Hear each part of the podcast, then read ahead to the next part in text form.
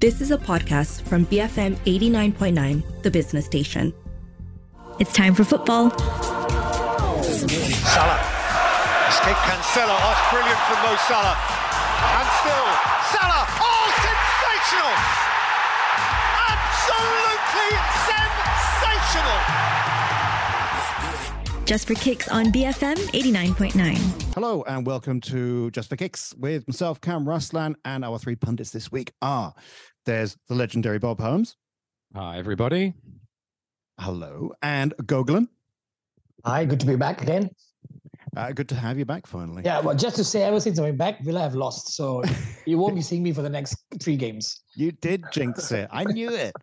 All right, so I'm away for next three weeks, folks. Try to keep the fan mail down. Okay. And we have a special guest, the return of. He's been on the show a few times, and we're very excited to have him back. He's a defender with KL City. He is Giancarlo Gallifuoco. Thank you for having me. Thank you for having me. Thank you for having me back. Always a pleasure. And uh, this week we're going to be looking at all of the European matches, the Champions League, the Europa, and the Europa Conference, as well as looking at the um, uh, Premier League, and perhaps touching on some of the aspects of discipline on the pitch in the Malaysian game. Hey, John, Gigi. Uh, a little later. Um, so let's let's begin with first of all, Gigi. I want to start with you uh, because looking at the Champions League, Europa, and the conference, this could be a stellar season for Italian clubs. Uh, I know your team, Napoli, won the Scudetto, and they play a style of football which I don't personally associate with the Italian game. And, I, and I'm wondering, are we witnessing a renaissance of the Italian game, a reimagining, a rebirth of some sort? I, I think so. I personally think so. And uh, obviously, as a Neapolitan, my whole family was born and raised there. I'm the only one from Sydney, so I'm the one out, the odd one out. But um, I obviously have a bias, and I think it started uh, with Napoli and how they've played the last couple of years. But I think that uh, teams are starting to attack more, trying to be. They press higher. They go man for man when they press, and I've never, I've never seen that before. Italy's never been the Serie A has never been known for that. You know, um, obviously growing up and watching the Serie A in its prime when I was younger, it was always about the discipline of the defense. That was the pride and joy. You know, when we would go to the piazza after the game and we would all talk, it would be about the structure. It would be about killing off the game, being smart, uh, being street smart on the field. You know. And uh, now it seems to be a completely different conversation. It's you know like um, Napoli when they versed Liverpool in the Champions League and they're winning and they just continue to go and go and go and go. These are things that have never been how you describe Italian football. So I think definitely there's been a change and uh, I'm here for it. I'm so happy that it's working and uh, I think it's gone it's bringing more fans, more viewership and hopefully more European success. Oh, what's what's the long ball in Italian? Is there a phrase for that? Paolo Lungo, but I don't know. Oh, there is no know. thing, is there? no translation. Yeah, I don't think so. Yeah, Yeah. so. Well, let, us have a look at some of the matches. Bob, let's start with uh, much heralded man. Oh, well, Real Madrid versus Manchester City. I watched that and I was thinking, at first, I was thinking, oh, God, is Pep Guardiola going to blow this again? But by the end, I was thinking, I think Real Madrid are going to be really angry that they missed an opportunity here. Well, you could look at it from uh, both sides, I suppose. Um, it wasn't electrifying. I think it was uh, an absorbing game. I think I'd probably use that word for it. But I think it's set up perfectly for an absolute cracker next week. It's like two heavyweights fighting the first few rounds, just jabbing each other, feeling their way around the ring. Um, and they exchanged uh, two potentially knockout punches. The the two goals, of course, are just about as good as each other. Uh, absolute rockets. Um, and it was important for City to get that back. Um, the Kevin De Bruyne goal uh, when uh, Real Madrid were really beginning to dominate. So psychologically, very important for City. And the concession of the Real Madrid goal was potentially a, a bitter blow for City because it came during a period of City dominance. I mean, City had the ball. It was like an English Premier League game. At one time, City were up to 75% possession, and they're playing Real Madrid in the Bernabeu. You know, incredible. But as uh, Antonio Rudiger said afterwards in the interview, he said they they had the ball, but they didn't have the threat. Mm. And I think that was the key. They never really looked like scoring. Courtois, I think, only had to make about one one decent save, and uh, then Real Madrid turned uh, the tables on City in the second half to some extent, and uh, it was up to Ederson to bring off an absolutely stupendous save right near the end, which could have been uh, could have been the clincher. Um, so all to play for a fascinating uh, contest lined up for next week. But I, I will say this: that City weren't actually as impressive this year as they were last year when they threw it away all in the last two minutes plus several minutes of extra added time. So you just never know, never know what's going to happen with Real Madrid.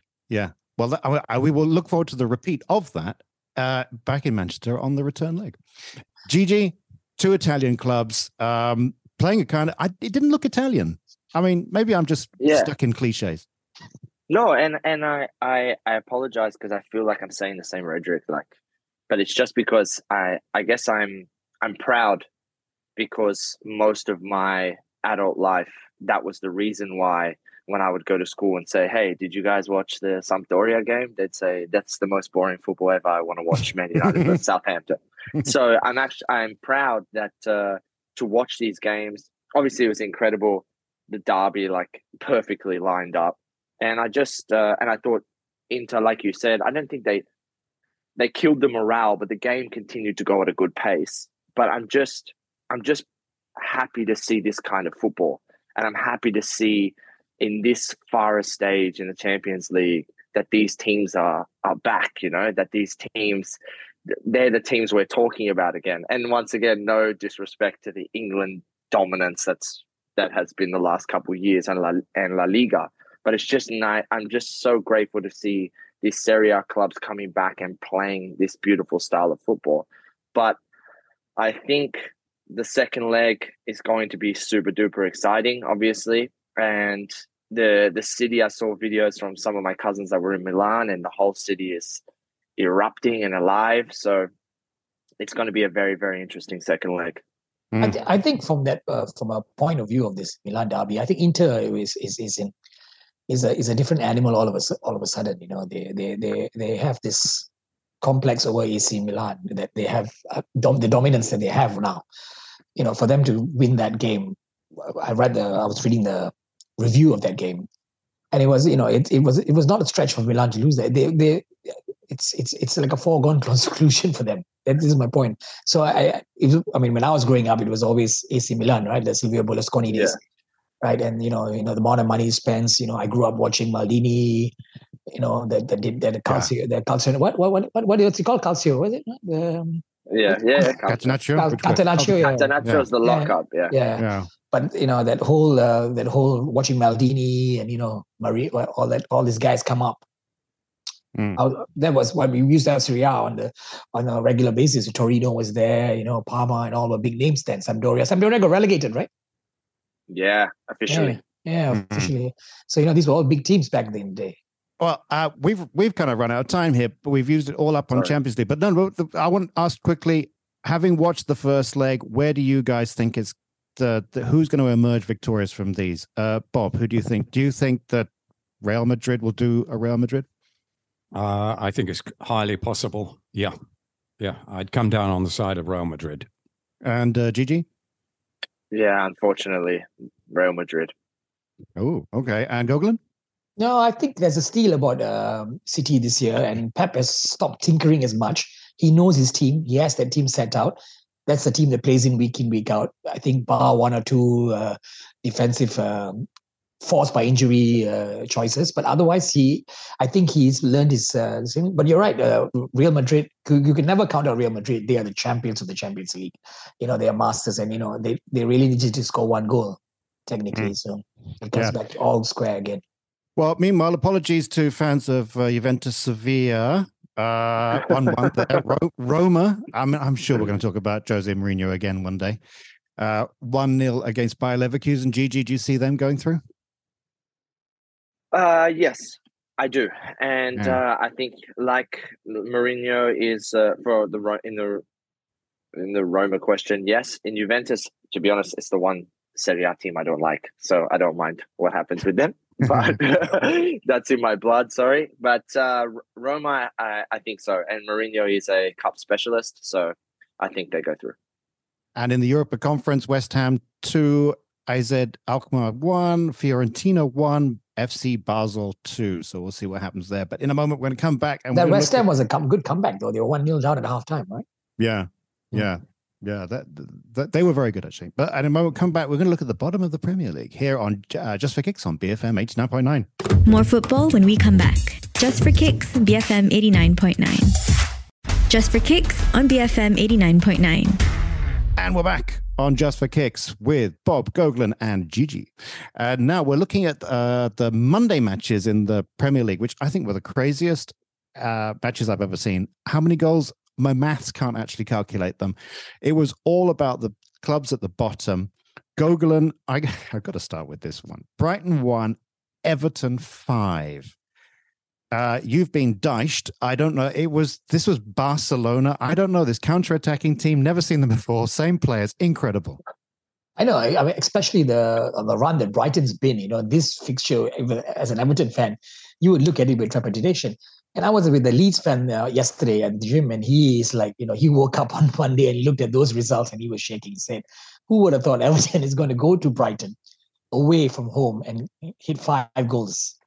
So yeah, I think if you're a Leeds fan, this is uh, this is really really bad for you. I think uh, Everton. I, I mean, the, the, Everton were due one of these results. I just thought I expected it right after Dyche came on. I didn't expect it now.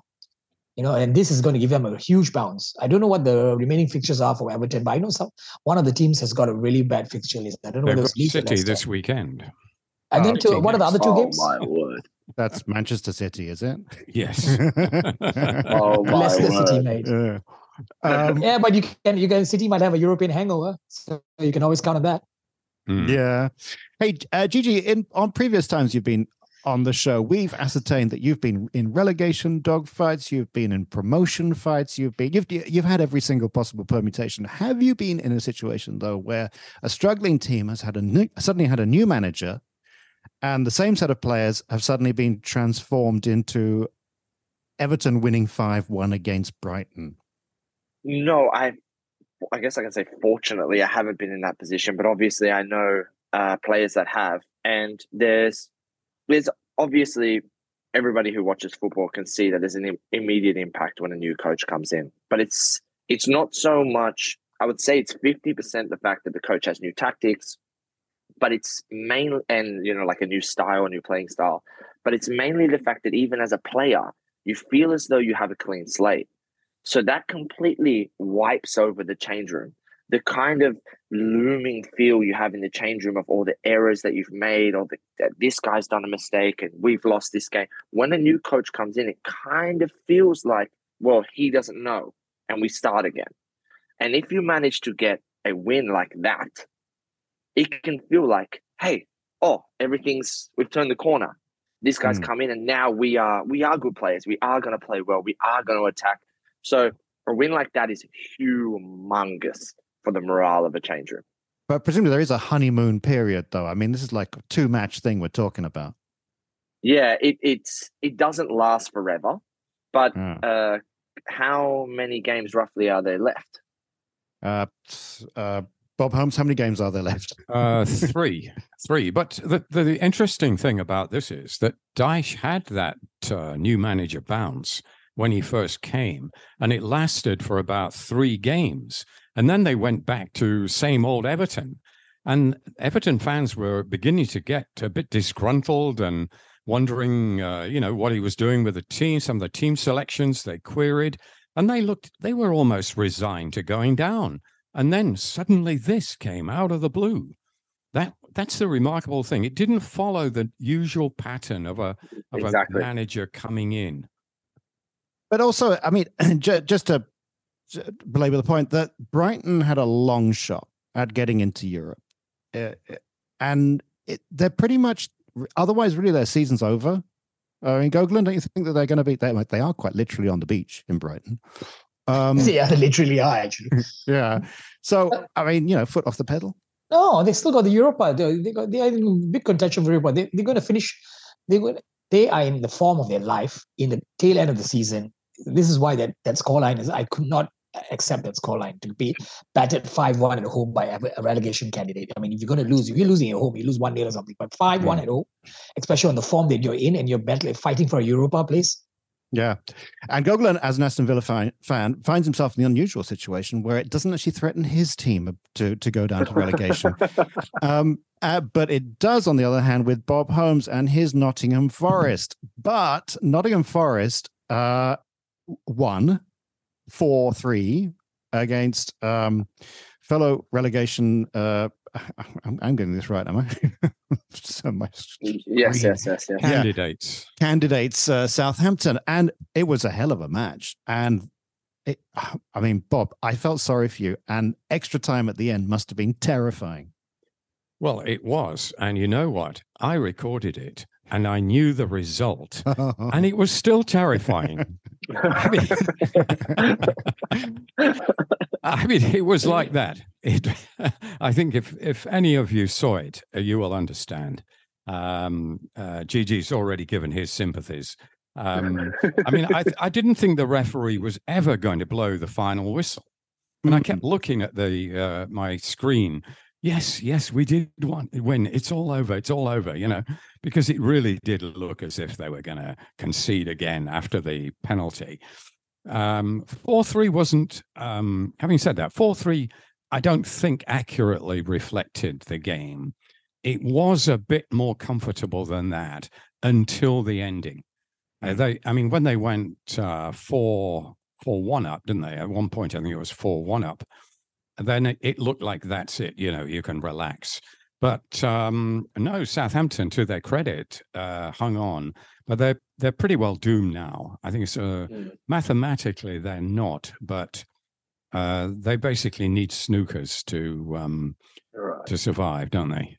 Well, mm. well, they need to win every game, the last three games, and then hope that one of the top two loses their one point deductions or something. No, no, they, they need they need one of the other two to drop points, but they need to win all their games, which is you know. But uh, so uh, Nottingham Forest are now three points above the relegation zone in 16th with 33 points. Uh, and then you have Everton below them on 32. Above them is West Ham, 37. They must be that's safe. Yeah. Uh, uh, Bob, do you do you do you see Forest? Do you think they're going to do it? I'm not so sure because they've got a tough uh, program and they've got the worst goal uh, difference in the league. So if it if they end up level on points with somebody, it's uh, Forest that will go down and not the other team. So that's really you've got to almost deduct a point from uh, Forest's tally, just in case it does come down to level on points, which it may do. Um, I don't think this is going to be decided until the last day of the season. Um, I, I, I really don't. I, I, they're all capable of of something. As that Everton result, that really made you realise that anything is possible in this game. So, Gigi, at the beginning of the season, Nottingham Forest brought in, I think it was about 37 new players. 29. I was saying 37 as a joke. You serious? It's 29. no, 20, uh, 22 plus uh, seven in uh, in the January window. My uh, gosh, man. My it, gosh. Well, have you been in a situation like that? And how long do you think it would take? It's now the end of the season to for all these people to become familiar with each other. In fact, do they even need to become familiar with each other? They're professional footballers. They know they know where the ball's supposed to go and everything. Um, I was at Spurs when they sold Bale, and then Villas-Boas went on a spending spree, and that was not thirty-seven players, but it was about seven, and all quality players: Christian Eriksen, Paulinho, Lamela, and all of them, other than Eriksen, didn't really work. And it's because it completely disrupts everything, and you need time. Uh, I don't. I've always been a, a fan that if you if you have a long term project, you need to selectively choose your signings in little bundles. I don't think it's good. Even like in on a on a game, I don't think it's good to make all the substitutions at once. I think it disrupts just like it disrupts the play, it disrupts the harmony of the change room. So when I saw Forest do that, I already thought that it was going to make the situation very, very tough. Um, but Bob, mate, for you, I have all my fingers and toes crossed because I want them to stay up so bad. I appreciate so that, Gigi. So. uh, all right. Well, Gogulan, uh, meanwhile, uh, Fulham five, Leicester three. Uh, Leicester kind of, I don't know, too good to go down, but it's looking pretty bad now. They are 18th with 30 points, level with Leeds, same number of games played. Uh, they still can pull away. There were flashes of good in this match, but Fulham were Fulham were were they were like the best team in West London. yeah, they are the best team in West London. no, but again, it's this this will go down to the wire, like Bob said. It, it's it's in and out, in and out, it's ups and downs. It's going to be it's it's not it's not for the faint-hearted. If you're if you're a Forest, Leeds, Everton, and Leicester fan, let's put it this way, because it's going to be highs and lows. I don't know what the Leicester, I, I don't know what the remaining fixture is this, but I remember one of them having a really tough one. I'm not sure which is it, but I have, uh, to, I will look it up. Uh, Bob Holmes jumps in at this point to tell us which one which one has the well, worst. Well, who, who is who's Forest playing? Uh, what are the remaining? Forest have got Chelsea away. Oh, Easy uh, this weekend. yeah. Arsenal. then Arsenal at home. That's one point. And then Crystal Palace away. But less. I mean, you could you could argue. I mean, Leicester. They've got Liverpool at home, uh, Newcastle away, and West Ham at home. Yeah, I think Leicester's got yeah, a tough one. Uh, yeah, that's uh. tough. Bob, I think uh, you... Leeds are playing Newcastle also, right? Uh, Leeds are playing Newcastle this weekend. Yeah. Yeah. Bob, Bob, how did you feel about um, Leicester? I, I am consistently kind of um, amazed. They got good players, and it's just like no, they've got a good manager now in Dean Smith. Dean Smith will keep them up. You know, he knows how to. He knows the relegation battle. Yeah, but he's he, taking. I mean, he's leaving it. Yeah, late. but he leaving it late. Yes, I know that. Full well, of results. I was alarmed by the comments actually um, after the game. Maddison, uh, who's probably their best player, said we weren't hungry enough for it. Well, if you're fighting for your survival and you're not hungry, there's something wrong. And then J, uh, Jamie Vardy, who missed a penalty mm. in that game, he said that this, if Leicester stay up, it'll be better than when they won the title as 5,000 to one outsiders. Now, are they, are they uh, saying they've given up? I mean, you could get um, uh, odds of two to one on uh, Leicester probably staying up now, not 5,000.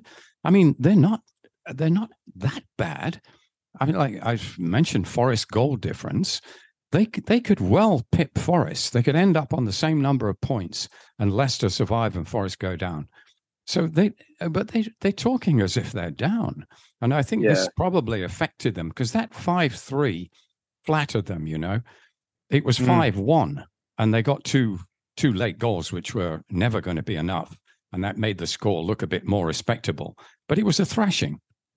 Hey, uh, and Gigi, let's uh, let's spare a thought for Fulham. We don't really mention Fulham enough, but the beginning of this season, I think everybody thought they were going to go down, but they've been very good. And uh, uh, how how have they survived? What is it that they do?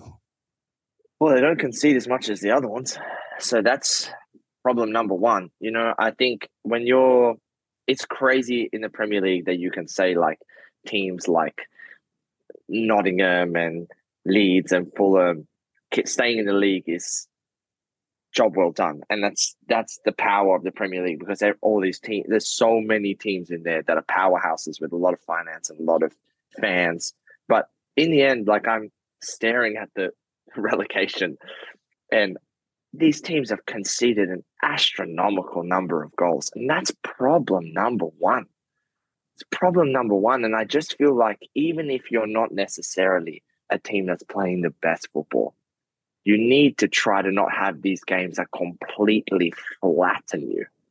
And so, the scores are outrageous, and of course that's because of the stress that's coming down to the wire because of the last couple games. But some of these teams that have just floated above it, like even like West Ham, who West Ham have, have performed poorly in comparison to how good they were last season. It's not having those run, those patches where you just concede way too many goals. That's because the defender is the most important, important person. Clearly biased. Sorry. you don't even see the top half of the pitch, do you? Just, no. So, what are those no. people, fancy Dan's up there? Um, okay, very quickly then. Uh, at, I want I want you guys to decide who's going to go down. I guess we're saying Southampton are doomed, but uh, Leeds and Leicester are in there with 30 points. We got above them Everton 32 and Nottingham Forest 33. Uh, Gigi, who do you think is going to go down? For me, it's Southampton, Leeds, and Everton. Uh, I think Forest will stay up, and I think Leicester will be fine. So I think Everton. I think it's okay. their time. And Gogulan? Uh, for me, it's Southampton. Sorry, mate. Forest and Leeds. Ah, and uh, the eternally optimistic Bob Holmes. Well, if I'm eternally optimistic, I've got to say Forest won't go down, haven't I? So I'll say uh, Southampton, uh, Leicester, and Leeds. Right. I don't, I don't think we can really take uh, Bob Holmes's uh, one. no, don't take me seriously. No, don't think we take it seriously. Okay, in a moment we're going to come back. We're going to look forward to the matches coming up over the weekend here on Just for Kicks on BFM eighty nine point nine. More football when we come back. Just for Kicks, BFM eighty nine point nine. Just for Kicks on BFM eighty nine point nine. Welcome back to Just for Kicks with Bob Holmes Gogulan and Gigi uh, Giancarlo Gallifuoco. And now we look forward to the matches coming up over the weekend. And Gogulan, it's it's free scoring uh, Everton versus Manchester City. Sean Johan Cruyff Dyche uh, is going to score a whole lot of goals at Man City, surely. Again, like I alluded earlier, the European hangover is their best bet at City for Everton right now. You know, City might have their eyes on the prize with the Champions League and all that, but this is a city side that is purring, I mean, coming into its own right at the time. And I was telling people the other day the difference between the Arsenal side and the City side is that most of the City guys here have, have won the have won the Premiership before, so it's the mental state of winning, right? So they will mm. know hmm. what to do and all that. And Pep is the master at that. So it's going to be a tough game. I, I, I don't think City will steamroll this. Yes, I know it's City coming to town, but it it will be a very tight one this one. But seriously, Bob, uh, actually, uh, you know, I think that if if we have the counter-attacking football that, that Everton showed the other day, it, they could actually get something maybe against Man City. They could uh, definitely. Um, I think that uh, Pep will uh, mix and match his players. He's got that luxury. I mean, you can just imagine. Uh, even Haaland probably won't start. But I mean, who who would he replace him with? Well, uh, Julian Alvarez, a World Cup winner with Argentina if you took off Bernardo Silva, bring on Riyad Mahrez. I mean, um, there's uh, if you took off Jack Grealish, gave him a rest, bring on Phil Foden. There's not a lot of difference, and this is this is the the secret, isn't it? Yeah. They've got depth. They've got world class players on the bench, and I think if push came to shove, if Pep was forced to choose between the title and the Champions League, he would go for the Champions League.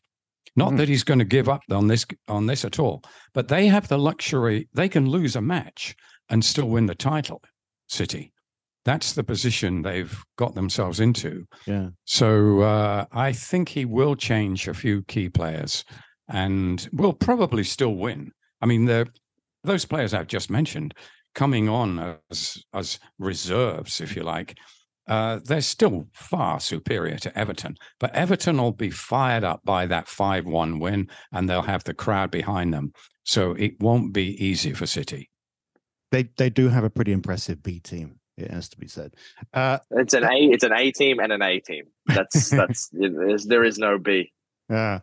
Uh, uh, GG is going to be Arsenal against Brighton. How, what, what do you think about? What have you felt about Arsenal this season? They they've come so close they're not going to win. So but but yeah. I mean, they're a real improvement. They they what do you how do you feel about them? Uh, it's you know a, a bit of a shame. Uh, I feel like the the team and how they bonded, how they started playing, and the run that they did was incredible. And to the point where they were so far ahead at one point, but it's just it's just a shame to see where it is now, you know. And I know that obviously, if I can feel that, then they definitely feel that in their change room.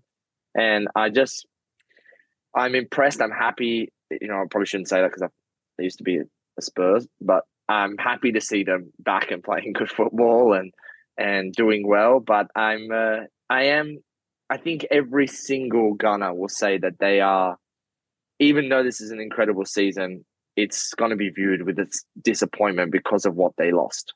Oh, it's a failure. It's a failure, is what you're Not saying. a failure, not a failure, but it's definitely bittersweet because of the position that they were in. Um, uh, okay, and uh, Gogulan uh, against Brighton. How do you think they're going to fare? Can they they pick up their points? Can can Brighton dust themselves down?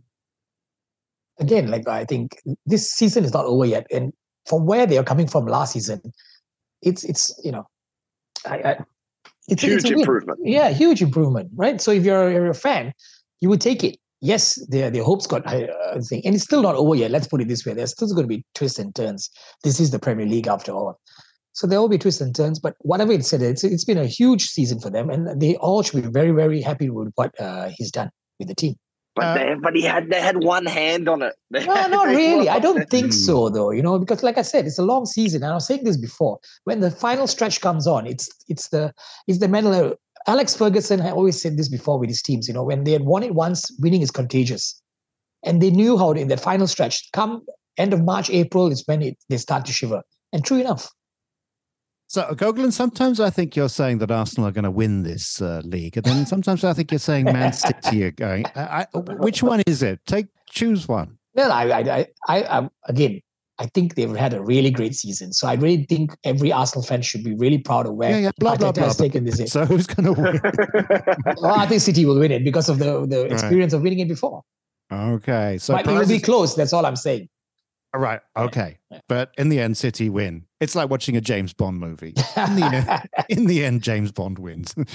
um, okay, so uh, meanwhile, though, Bob Holmes, Manchester United versus Wolves, and um, I'm going to say we don't we don't talk much about Wolves, and there might be a reason for that. So let's talk about Manchester United. uh, are they going to hold on to fourth spot? And their season at the end is becoming a bit sticky. It is. Um, I mean, we've sung their praises, uh, uh, particularly the manager, but they've lost the last two games. And uh, if they were to lose to Wolves, uh, that would be the first time that Ten Hag had lost three in a row. And it would also put their chances of uh, Champions League football in serious jeopardy, assuming that Liverpool uh, win um, uh, the same time this weekend's matches. Um, I mean, it looked a bit of a lost cause for Liverpool, as if they'd left their chase too late. But thanks to Manchester United really falling off a cliff, uh, they look as if they've got a slight chance now. They've still played a game more and they've got one point less. But they've got a, a huge advantage in uh, in the goals difference, 25 to 8. So that's not going to be changed. Um, so United really have got to steady themselves and just make sure they get the, enough points from the remaining games. As I say, they've got a game in hand and a point more. So it's really in their hands. But the way they've been playing, and in fairness, they have had a lot of injuries. I think this has not really been mentioned too much, perhaps by United fans it has, but they, they have been decimated. I mean, we forget about the likes of Garnacho, for example, Martinez, who were who were out for the season, yeah, weeks and weeks ago. They've been limping along without these guys, and they've had the eternally injured Martial coming back, looking good in parts as he always does, but then getting injured again, and uh, you know it's disrupted the team. We've also had De Gea making mistakes which hasn't helped, making brilliant saves as well, I must say, to be fair to him. But he has had a few real howlers in recent weeks. So they've got to win this. You would say Wolves at home is about as easy as it gets because Wolves are safe. Wolves are on the beach. So if they don't win this, they've really got themselves to blame. Hmm.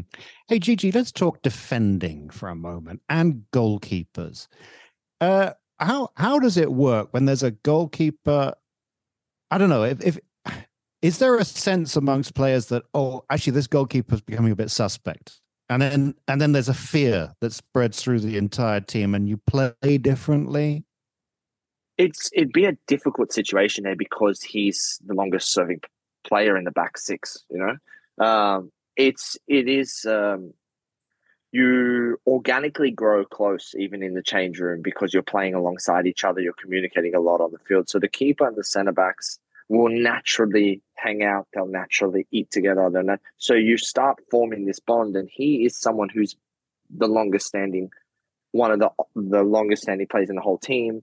And then when he's making mistakes like this, but the strange thing is, like you said, in the same game, he will pull off an absolutely incredible save. So, do you start to think, is he low on confidence? Do you start to think, is it just this random blunder? But then the random blunder happens again. You know, it does it does affect, and you start feeling fear, especially as a defender, because you start thinking that if you're not perfect and something leaks through, he might make a mistake. So I could definitely see how it's it would it it it does affect especially with the season that they're having now, two back to back losses, and them being Liverpool being so close behind them. Um, but I I would hate for I would hate for this story because of how good he has been usually to take over his good performance. So I hope that De Gea can start to scratch these mistakes and Man United can keep playing like they were before because Ten Hag did an uh, has done sorry not did has done a remarkable job. Hmm. Also, so I you, think the DDG problem is stems from the fact that this whole system of playing out from the back. We've spoken about this before. Yeah. He does not like the ball at his feet. He cannot play. He's not yeah, a ball. Yeah. He's not one of those goalkeepers that there's new age keepers that play from the seat like Ederson and all that stuff. So this compromises him to a certain level. You know, when the uh, attacks comes back, he is a great shot stopper bar none you know, season after season here, like like Gigi said, he has kept United in the hunt. I think Ten Hag and most of the United board have appreciated that when they gave him the contract for the next for the new his new contracts based on that. So yes, he did a fouler, and you know against uh, that uh, uh, West Ham. You know, so mm. he's great. But can I can I can I, can I ask you something because this was uh, I get a lot of questions here also about Maguire mm. when uh, yeah, he was I going, when he was you. going when he was going through that poor patch. Now, I am no way even close to the quality of these players. But when I play every game and I find myself in a position that I'm being asked to do something that is technically maybe out of my scope, I just do not do it because the risk is too high.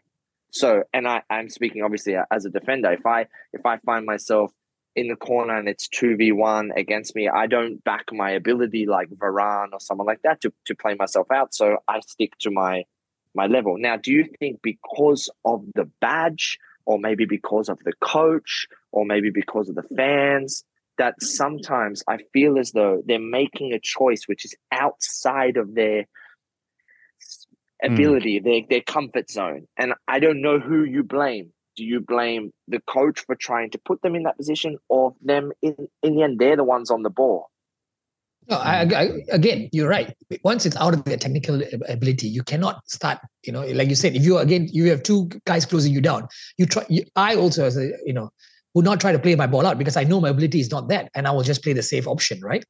Yeah, that's what you're trying to yeah. say. So when when you start coaching that and drilling that into them, it and when you know the opposition already knows your tactics and they start pressing you, this is where uh, mistakes happen. Yeah, as a member of the De Gea fan club, I have to say that the worst thing that can happen to a goalkeeper is when the centre backs keep changing. And that's what's sure. happened to uh, United this season. They haven't had a settled pair of centre backs, I think, almost from the kickoff. One or the other, or even the reserve, has been injured. And even Luke Shaw has been pressed into service at centre back. So he doesn't know who he's playing behind. It's sometimes Varane, Maguire, Martinez, Luke Shaw. I mean, and it's constantly changing, swapping and changing. And I think yeah. that may have affected him too. Yeah, and uh, of course, Gogulan plays. Uh, uh, his goalkeeper is Des Corkill, so uh, famously uh, light on his feet. Uh, Des Corkill. He's probably coughing blood now. so, uh, Gogulan, we uh, we're kind of like running out of I mean running out of time, but I really want to talk about Villa Tottenham Hotspur. Now, I know that you've jinxed it by being on this show, but um, Villa have have prior prior to your returning to the show, shown great improvements. Do you think that uh, against a bizarre Tottenham, there's uh, something to be won here? Uh, let me. I mean, I you know me. I've always been uh, downbeat about Villa and their prospects, especially after Yeah. Steve, you know with Stephen G and all that.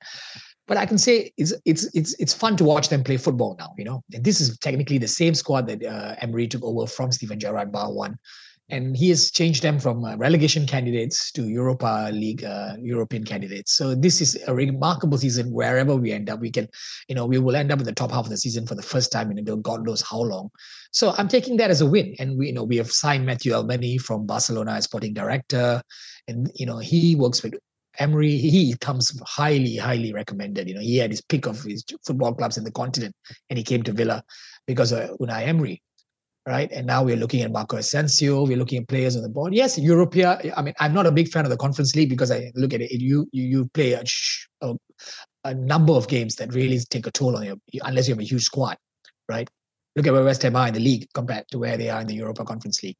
Yeah. and I've been I went through that with uh, the Europa League when Martin O'Neill was there and we were finishing sixth all the time. And I'm telling you, flying to Budapest or wherever, Tashkent or whatever on a Thursday night and coming back to the Premier League is a different story altogether, unless you have a squad like Man City. That is uh, what's called optimism, folks. Uh, you heard from Gogulan. The first time I've ever heard that.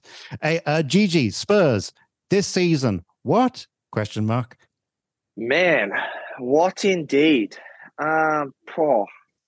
I have to tread lightly because I do have some friends there, and I don't want to offend anybody. But freaking heck, I uh, I don't know. I don't know what to say. Um, last season, I thought Conte had a good hold of things, and I thought that it was a he was going to work and everything was going to be better. And then his signings, and then it just like it seemed like it snowballed so quickly. And then all of a sudden, I'm seeing an interview everywhere of him cussing everybody out. Then he's going to leave. Then his assistant's going to stay. Now his assistant's going.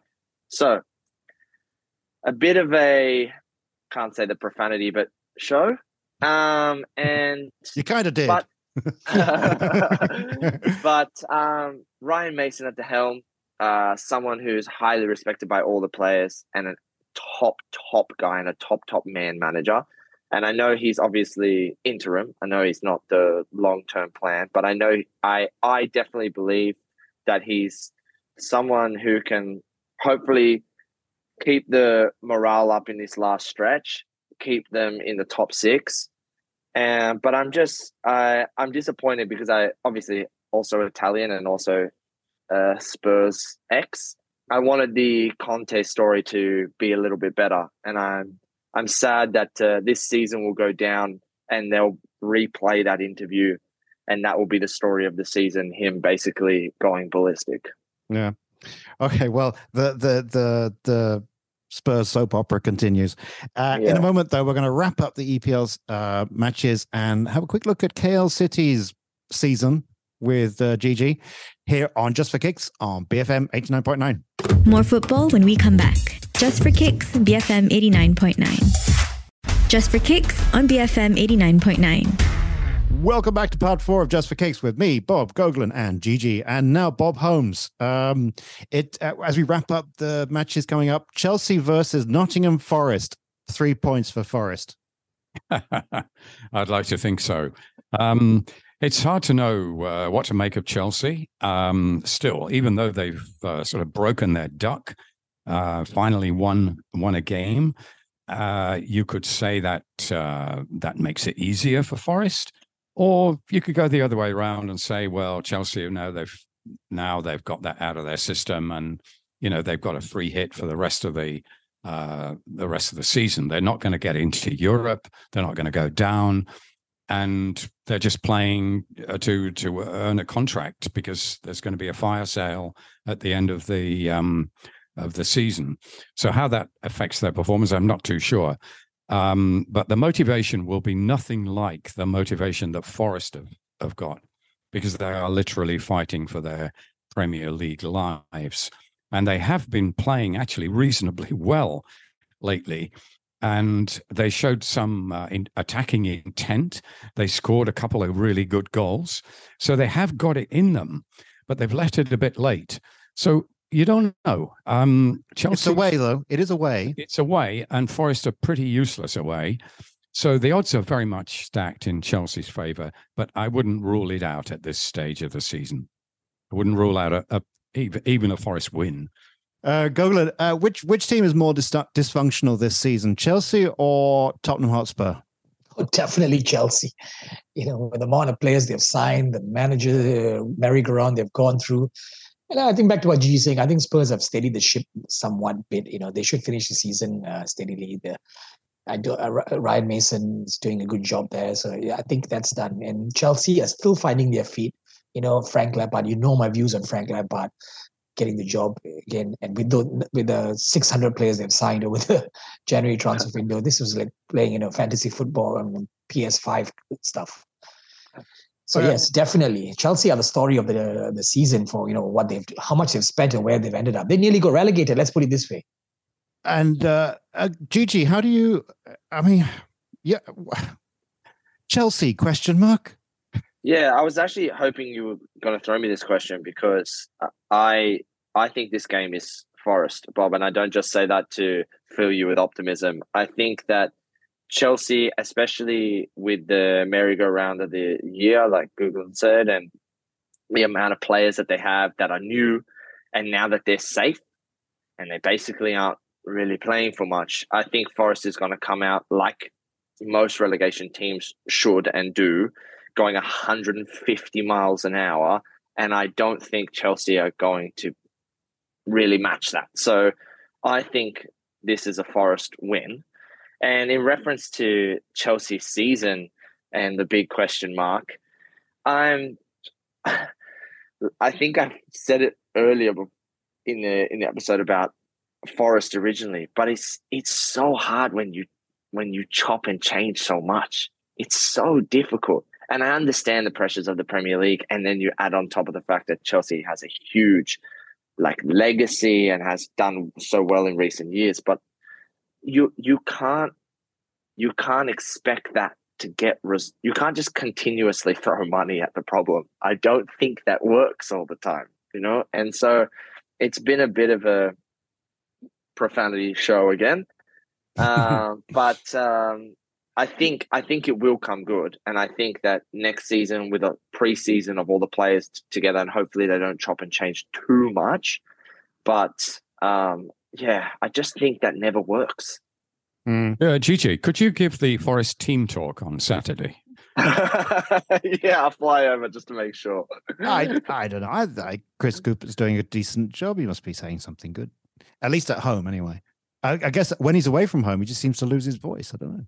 Uh, so very quickly, then, folks. Uh, Bob, uh, Leicester, Liverpool. Who's going to win? Liverpool. Oh, okay. Uh, and Gogulan, Leeds, Newcastle yeah, this is a really, really good game to be watching. You know, I think uh, Leeds at home are a different animal. They they really need to start rousing. Big Sam's there. He knows what to do against the big boys. But you mm. know, Newcastle. I was watching that game the other day, and they, they are also you know they they they, they look like you know Eddie Howe at the helm. And with the money coming in for next season, I think they will be really challenging for them. So their Champions League spot is uh, locked on, right? Or are they still? Uh... Not mathematically, but almost. Almost right, yeah. So this one will be a very tough one. I, am looking at a score draw though. Right. So uh, meanwhile, in the Malaysian game, uh, S, um, C Games, and Malaysia won 7 0 against Singapore. But uh, sadly, neither team got through. But I want to jump on, though, since we have Gigi here, I want to find out about how how's the uh, KL City season going. There's still time, I think, for KL to win the league. Um, of course, there's that little issue of um, JDT. Uh, and I, I, I know you, you don't want to. I mean, they they're the opposition. You can't be talking about them, but they do seem to have something. What what, what is it? First of all, thank you for throwing it over to our little league. Um, and uh, Johor, unfortunately and fortunately, because I look at it from two sides, you know, as a, a big admirer of this country and the league and the growth, Johor is waving the flag in the Asian Champions League. And they have incredible investment from the Sultan and they get the best players and they challenge. So, you know, you're, you're, like I said before, you're waving the flag in the whole of Asia. And that's incredible. But unfortunately, when you're in the same league as them and their budget is maybe 10 times your budget, it's wow. starting to have the PSG feel. Mm. You know, every now and again, you get that David and Goliath story, and someone manages to break through. Two years ago, we beat them in a cup. Uh, last year, they completely dominated everything. And then this year, you know, you, you hope that one team can.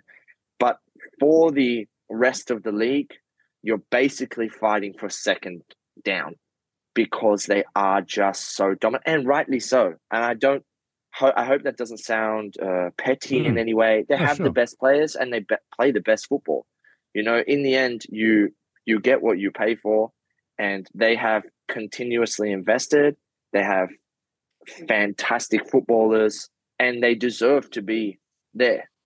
Um, but for the rest of us, and the story of KL City, it's uh, trying to get as close as possible, trying to fight for a Champions League spot or an AFC spot.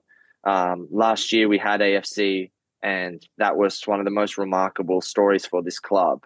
And so, you know, now that we've tasted that, we want as much as we can. That's the main motivator. And like, you know, Bob joked before and said, Do you want to do the team talk? But most of the times I do do the team talk. And Ooh. that is my main motivational point is that we want to be we don't I, we understand that it might be out of the scope of reality to be saying that we're going to win the league but for every time we're close and we manage to get these competitions then the story and the flag of KL City will be known in Thailand and Vietnam and China and South Korea and that is our motivation uh, uh, well, last season you came on the show just before your your final, and we jinxed it for you. So basically, uh, yeah, yeah. Sorry about that.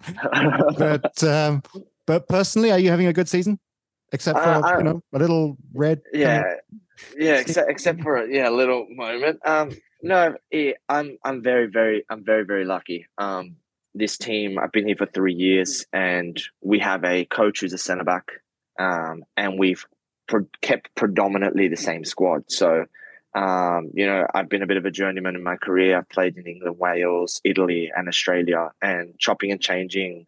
Yeah, I've seen managers change and change teams, and uh, especially when you're playing defense, that is difficult. Like Bob mentioned before with uh, De Gea, you know, you're changing your, you don't have form a bond. And I've been really, really lucky that I've had three years of predominantly the same team. So, you know, if a centre back changes, or if a centre midfielder changes or a keeper changes, it's someone I have already been with, trained with, played with for three years. Um, so the last two years has been very, very good for the team and thankfully for me personally. And this third year seems to be going on the same trajectory. We've won the last four games. Our defensive record is in the top four, top five. Um, but like everybody knows the story of football, it's uh, ephemeral. So you get seven mm. days to enjoy it, and then it's the next game. So right now we're four wins on the trot, uh, four clean sheets or three clean sheets. So we feel on top of the world. It only takes one game for that to change the mood. So fingers crossed. Well, hopefully, uh, Just for Kicks uh, has lost its its jinx power. And uh, please, please, yeah, yeah, yeah. So uh, that that brings us to the end of this week's show, and uh, I'd like to thank Gigi. Thank you so much, and good luck. Thank you very much. Thank you guys for having me, and always a pleasure. And uh, thank you to the new, improved, happy, optimistic uh, Cheers, boys, and uh, good luck, Gigi. Thank you very much. And uh, and good luck also to Bob Holmes, the desperately anxious Bob Holmes, yeah, and who who may or may not survive this season. I uh, may not. Uh, Saturday night is uh, double jeopardy for me because Notts County are playing in the final of the National League playoff hoping to uh, return to the Football League. So, and it's at the same time as the Forest Chelsea game. So uh, I'll be uh, watching from behind two sofas as usual, one for each Nottingham club. Yeah.